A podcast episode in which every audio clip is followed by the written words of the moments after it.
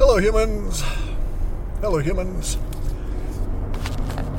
December 21, happy solstice. Uh, in the afternoon, heading back to um, uh, the coast here from inland, having to go and do chores and pick up stuff and shopping and all of that. Anyway, wanted to talk about my old um, Alta reports, the um, asymmetric linguistic trend analysis that I came up with.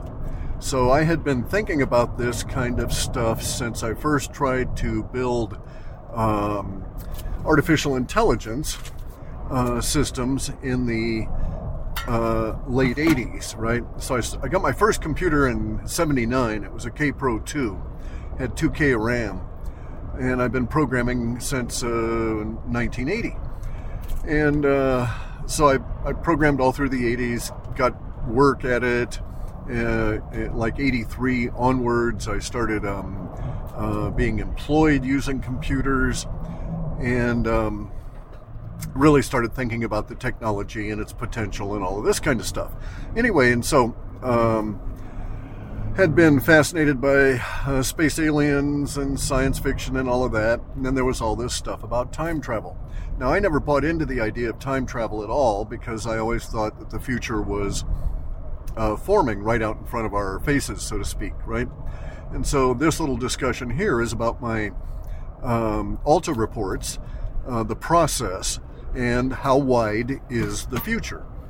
Uh, so if you go look at my video on BitChute uh, called um, "You Are Delusional," then it uh, then you'll see in there a description about how the future forms and some um, uh, little notes about you know uh, the fact that it's not existent. So you can't.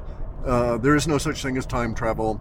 Uh, there never will be because of the nature of time, and um, time does not exist uh, much out in ahead of us. So you know Corey Goode said that he was doing 20 and back, right?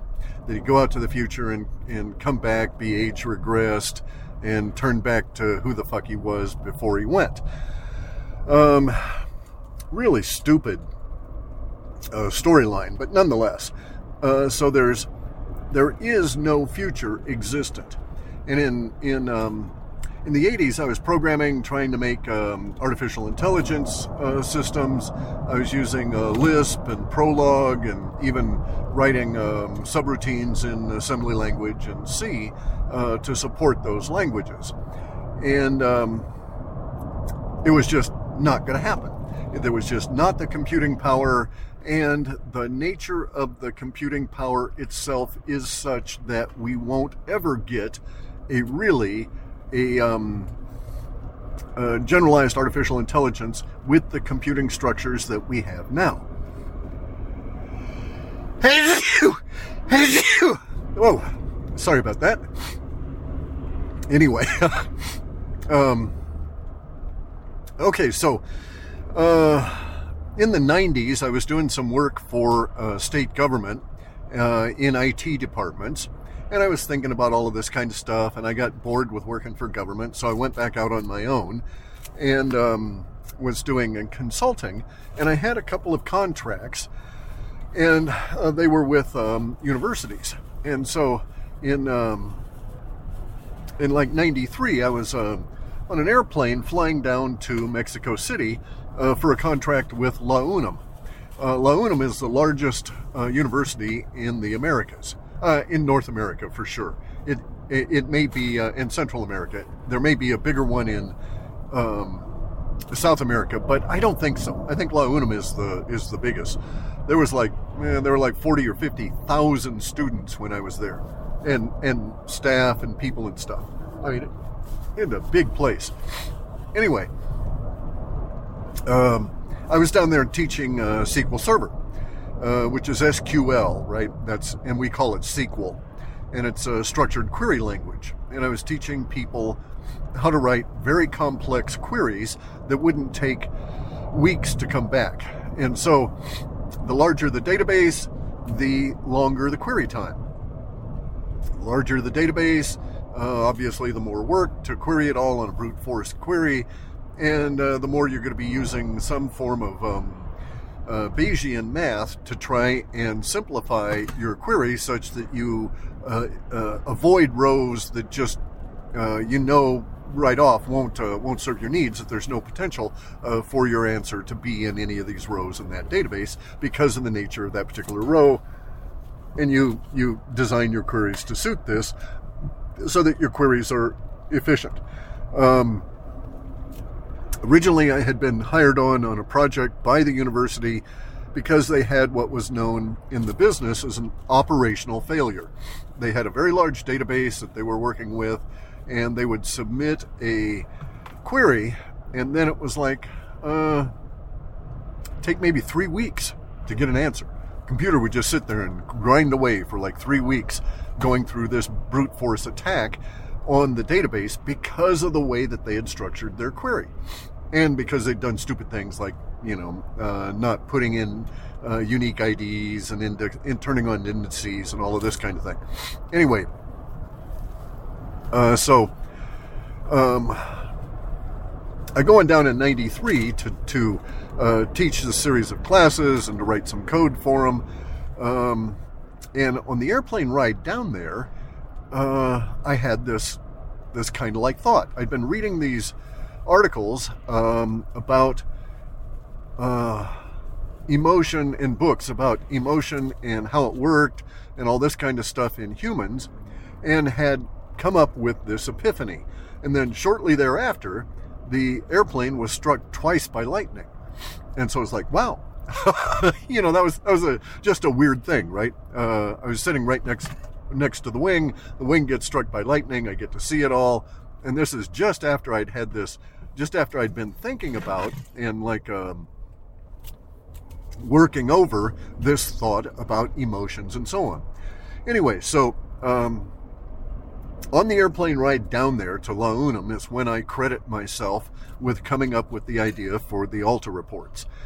And the idea for the Alta reports is that we're just going to scoop up every single bit of language we can find because humans leak out their perceptions of the future in their choice of words. So your brain will choose one, you might have, no, 100,000 words, but in any given week, depending on the nature of your job, uh, maybe you only use five or six thousand words related to your your job and your general activity in any given week, even though you know a hundred thousand words.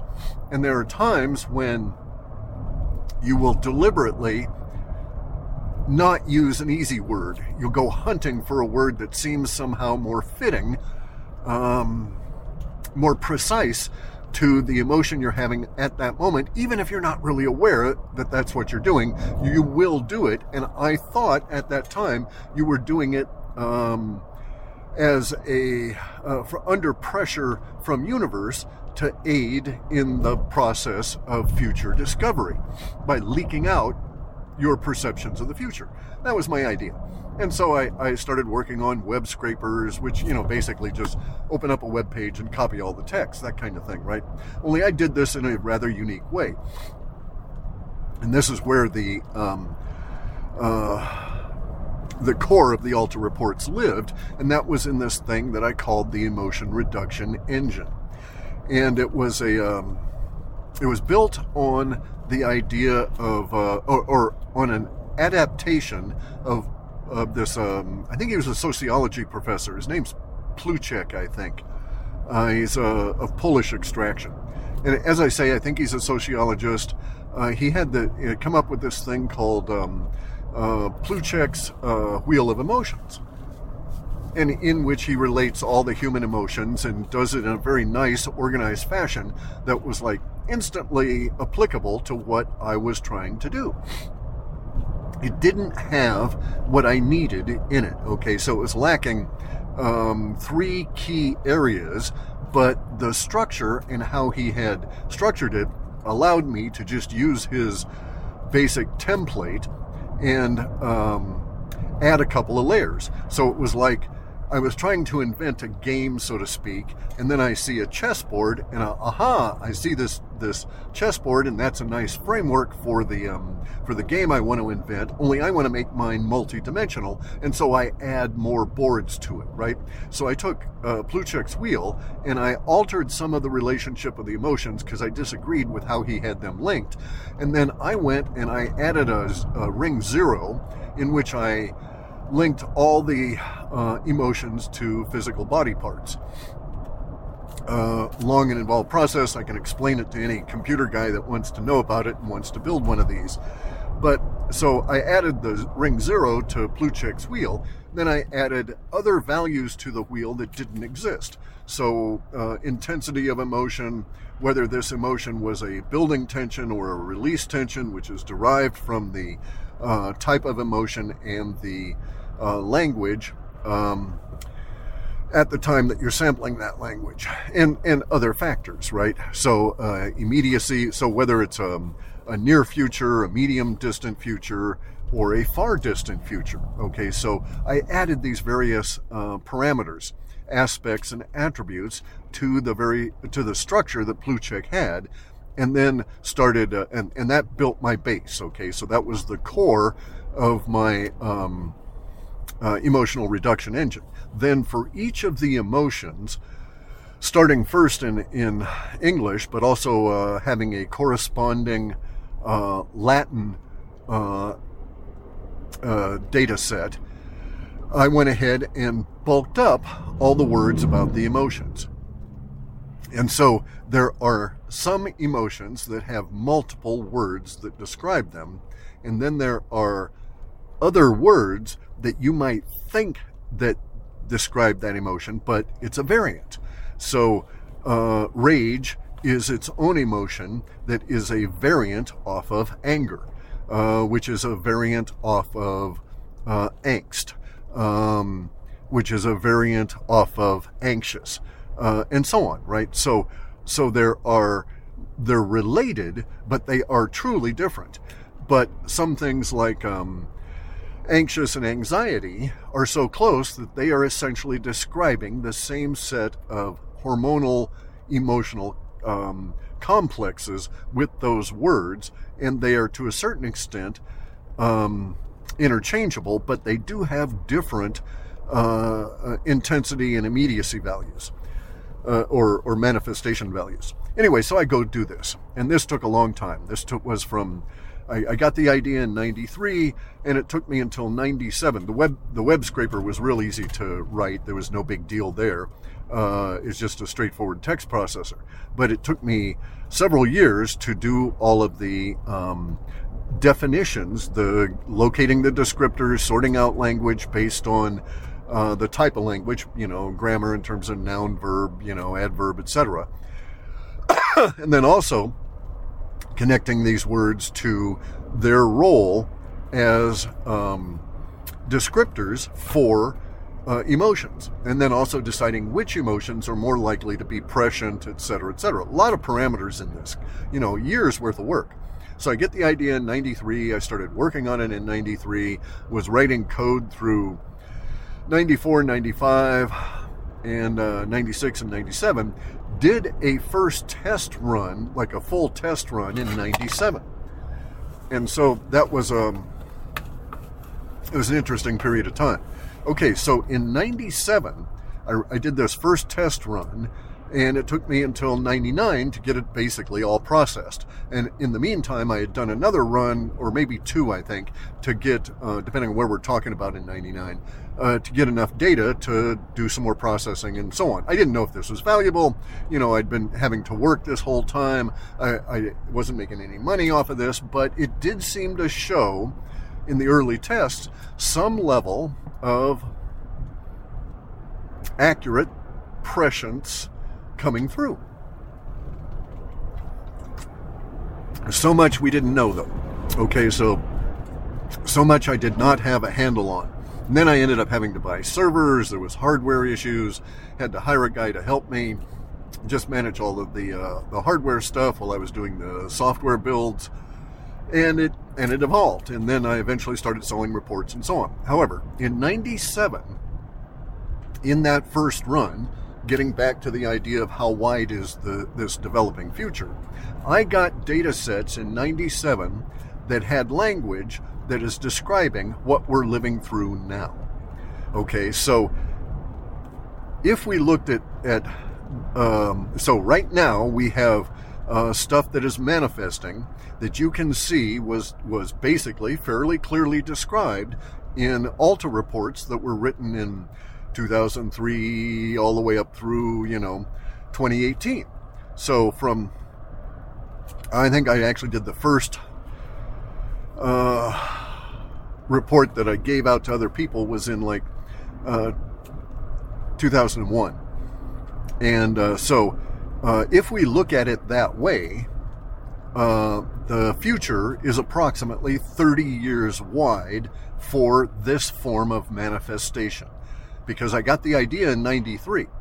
And so, um, it took uh, it took me a number of years to, to write it, but even if I, I'm of the opinion that that that even if I'd had the software in 93, I still would be working with a future that was about 30 years wide to achieve this level of manifestation. And this is not the only.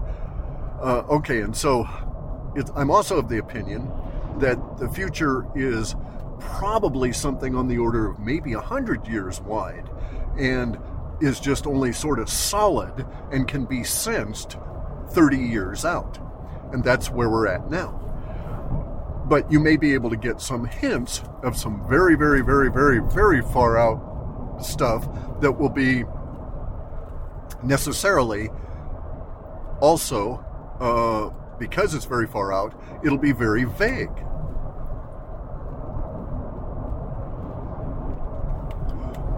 That is to say, we won't have good descriptors for it. But for the 30 years, we can get increasingly good descriptors uh, on this. So we get a very mm, good outline of the 30 years, and then as we approach and go through, uh, so we get an outline that could you know, knowing what I know now, I would have like sketched out the next 30 years. And so the, the big thing with the Alta reports was the timing. It's just a bitch to get any of the timing clues. And that took me years and years and years. And as we got man, closer to 2012, the timing clues started getting a little bit better, uh, a little bit more accurate, and a little easier to understand as to what was was part of the clues and, and, and why it happened that way.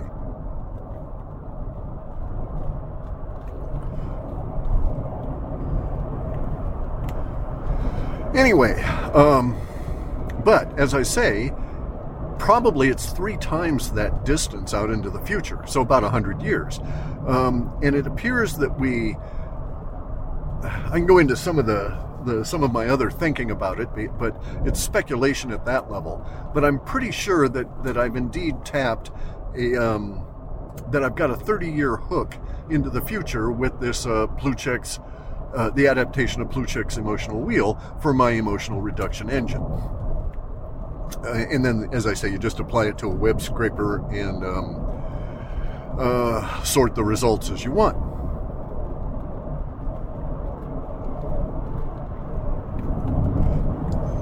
That's useless. Anyway, um, so uh, just watching a small helicopter go like hell. I mean, I've never seen one move that fast. Something must be up. Anyway, so if that's the case, and we're um,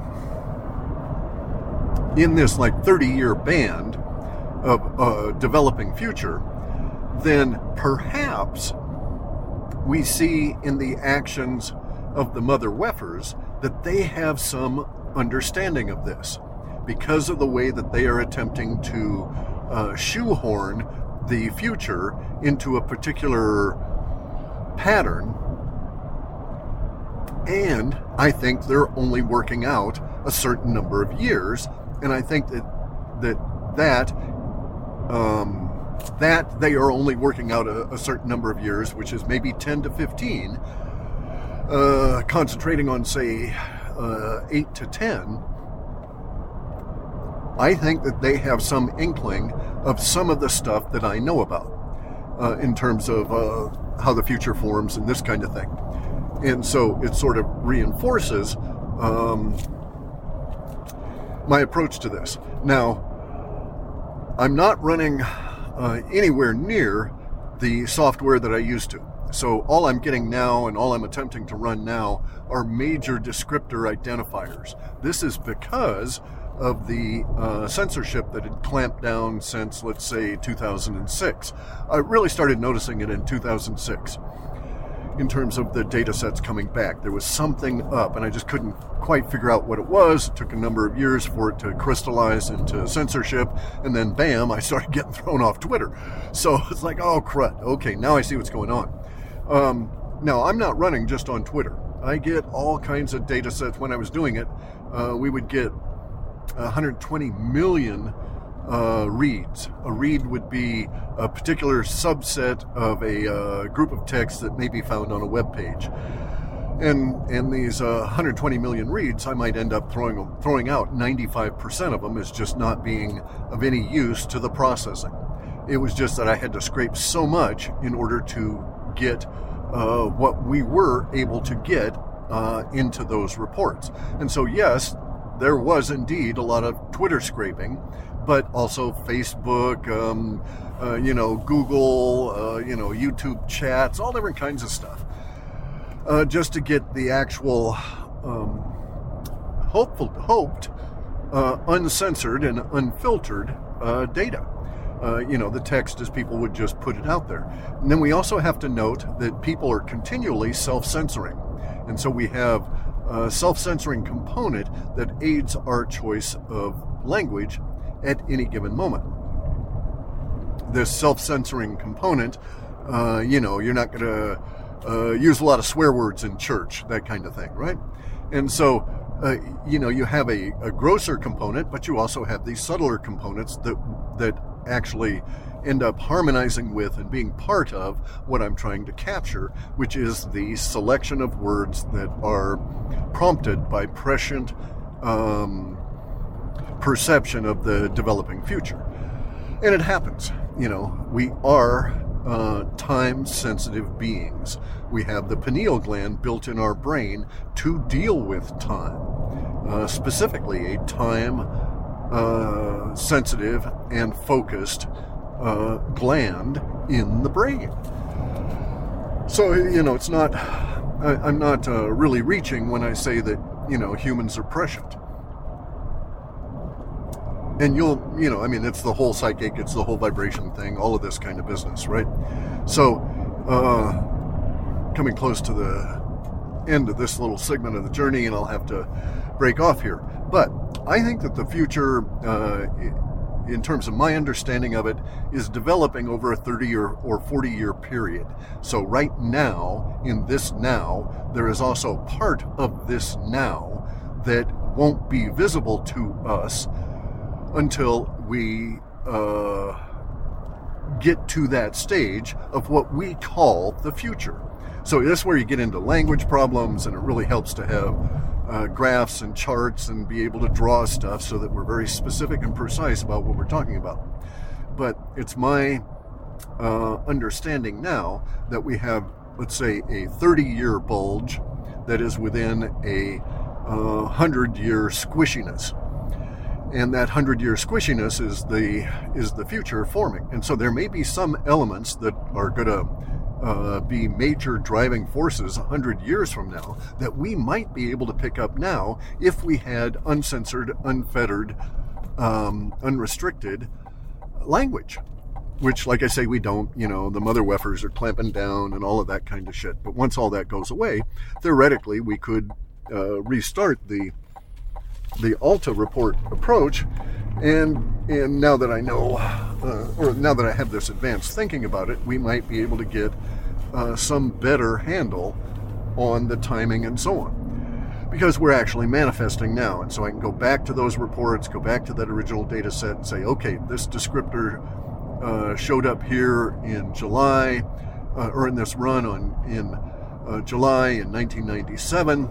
And so here we are, you know, and it manifests 26 years out. And it's quite clear that we've got the manifestation. It's clear that that the manifestation took, you know, X number of months to appear into the solidity of manifestation, but that from the first point that it started manifesting until it's it's solidly here, um, you know, censorship or Biden or whatever the fuck, uh, we have about a 27 year uh, forewarning. Now, I don't know that that's going to do us any good. Uh, you know, the future is malleable, you can change it and stuff, but uh, we don't have any mechanisms. We, we haven't even thought about the, the mechanics of how this is going to work within time, and if we should even try and change shit. Uh, you know, the mother weffers are always trying to change the future, and how's that worked out for anybody?